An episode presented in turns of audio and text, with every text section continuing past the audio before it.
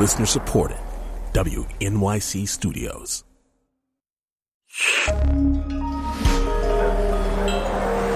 Listener supported. WNYC Studios. This is just a warning before the show starts that this week's episode is about sexual assault. It's not graphic or gratuitous, but if you're sensitive to discussions of the topic, this is one you might want to skip.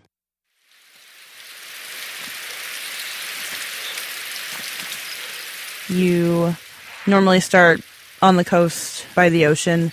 All you have are the clothes on your back, a battery, and a flashlight. This is Kim Correa talking about DayZ, an online zombie apocalypse game. She's logged over 350 hours in it. On the surface, it seems like it's supposed to be a zombie survival game. And it is, but the zombies pose such a limited threat right now that it's more of a human interaction type of sandbox. The reason the zombies aren't much of a threat is that they're not coordinated and they're controlled by the computer. They're pretty dumb. But the humans you meet are controlled by real people. Because they're real, you never know how they'll act. So you could have a player that you meet suddenly, and if you don't kill each other first, then you could just hang out and talk. Does that happen? Yeah, definitely. And that's that's more of what I like.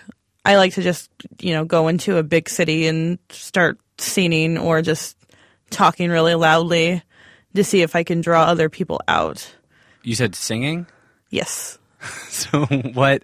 I mean, is it like there's a sing button? Okay, so you press a key and you can talk in game. Other players have to be close to you to hear you. I seen that uh, Lionel Richie song a lot. The "Hello, is it me you're looking for?" song Why?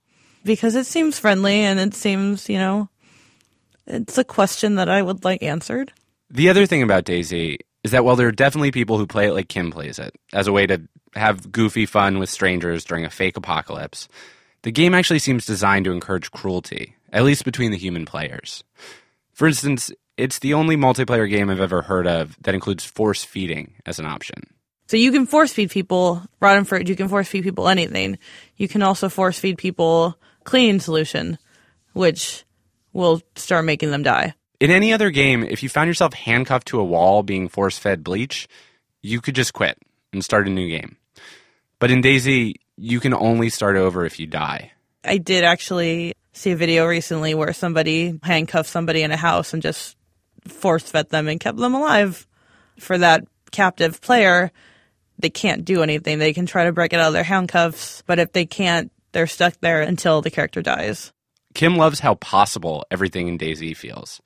It's really realistic.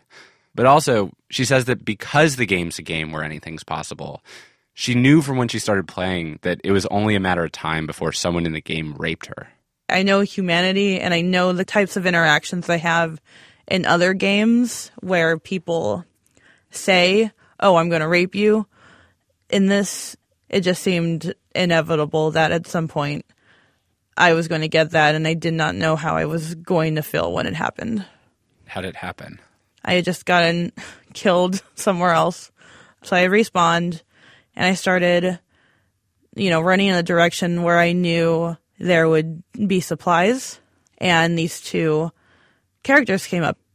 And so they told me to take off my pants, which in DayZ is kind of a, uh, it's kind of a joke. How come? Especially for the female models, the underwear you wear is pretty silly. It's just blue underwear with like white stripes or white stars. And so I actually do that myself when I'm a new spawn because when you're not wearing pants, you're not hiding anything. Like I don't have a gun or a knife in my clothes because I'm not wearing any clothes. So they told me to do that and I was like, okay, whatever. I've done this before.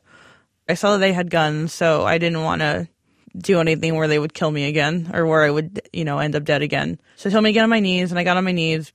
You know, I still wasn't expecting anything to happen at that point. I was like, okay, they're just going to check me out and then they're either going to shoot me in the head or they were going to let me go. One of them started saying things like, oh, this is, it's the end of the world, zombie apocalypse. I haven't gotten any, you know, talking about sex in forever. And I started saying things like, you know, you're a sick puppy. I'm leaving. Um, and I tr- started to try to get up and run away. And he started shooting me and saying things like, Lucky for me, I'm into necrophilia. And then I died. When you die in DayZ, all you see is a blank screen. It just says you are dead. Um, but you can still hear what people are saying to you. And so, you know, I could hear him starting to make moaning and groaning noises. Just, you know, basically sex noises. And then I logged out. I didn't feel good about it, and I didn't know if not feeling good about it was a valid reaction. I, I definitely don't want to say what happened to me verbally is as important as if it had happened in real life. But it feels like it means something, and I'm not sure what it means. The questions Kim's grappling with how to feel about something that's virtual but maybe not fake, or fake but maybe not inconsequential. These questions have been around a while. Kim told me about an article from 1993 that described an early instance of a rape that occurred in an online world. I called the guy who wrote it, a writer named Julian Dibbell. Julian said that in the early 90s, he was spending a lot of time in an online world called LambdaMOO. It was kind of an early version of Second Life in that it was more of a sandbox type of virtual world. LambdaMOO, which actually still exists, is strictly text based. You make a character, you hang out with other people. DayZ without the zombies, sort of a hangout simulator. If you want, you can build things. And at the time Julian was playing, people were really into building these devices that could be used to sort of ventriloquize each other.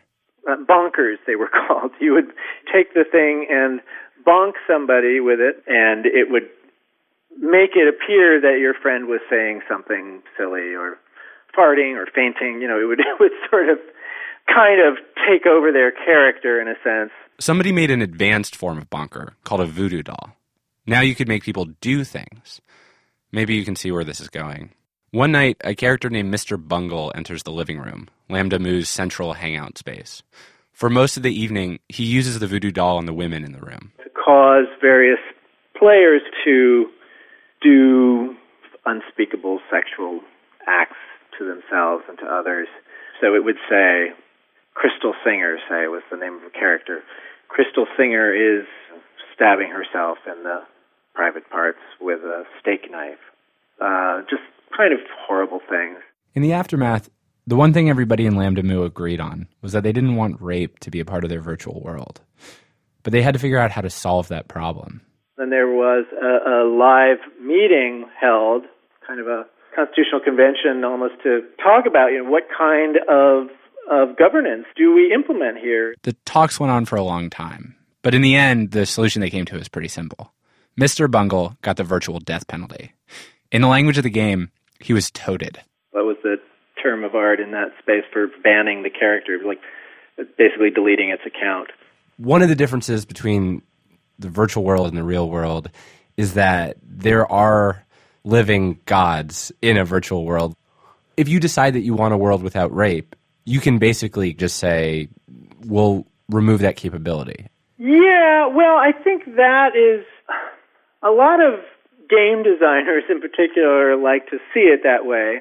So you see this in some, some you know games that they try to do for kids where the chat is limited to you know, a pull down menu of possible things you're allowed to say to each other. But if you're trying to make a, a space for online interaction, you cannot really entirely program the less pleasant kinds of interactions out of the system. Not only that, we're much better at imagining new ways to be monsters than we are at imagining new ways to govern.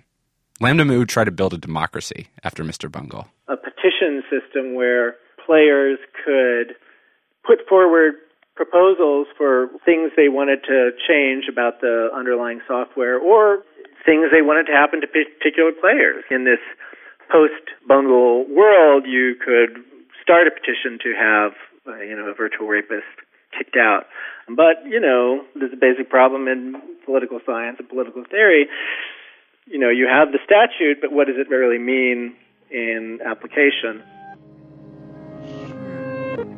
Like in the real world, the laws didn't magically fix everything. It's frustrating. All the fake worlds we dream up still have the monsters from the one we live in. But that doesn't stop us from going back to them, hoping people will surprise us in ways that aren't all bad. Kim still plays DayZ. Yeah, she says that that interaction was terrible, but it was one interaction among hundreds, and those others were strange and funny and surprising. The main thing she took away is to be more suspicious. She always knew there were monsters out there. All she can do is hope that she doesn't run into them again.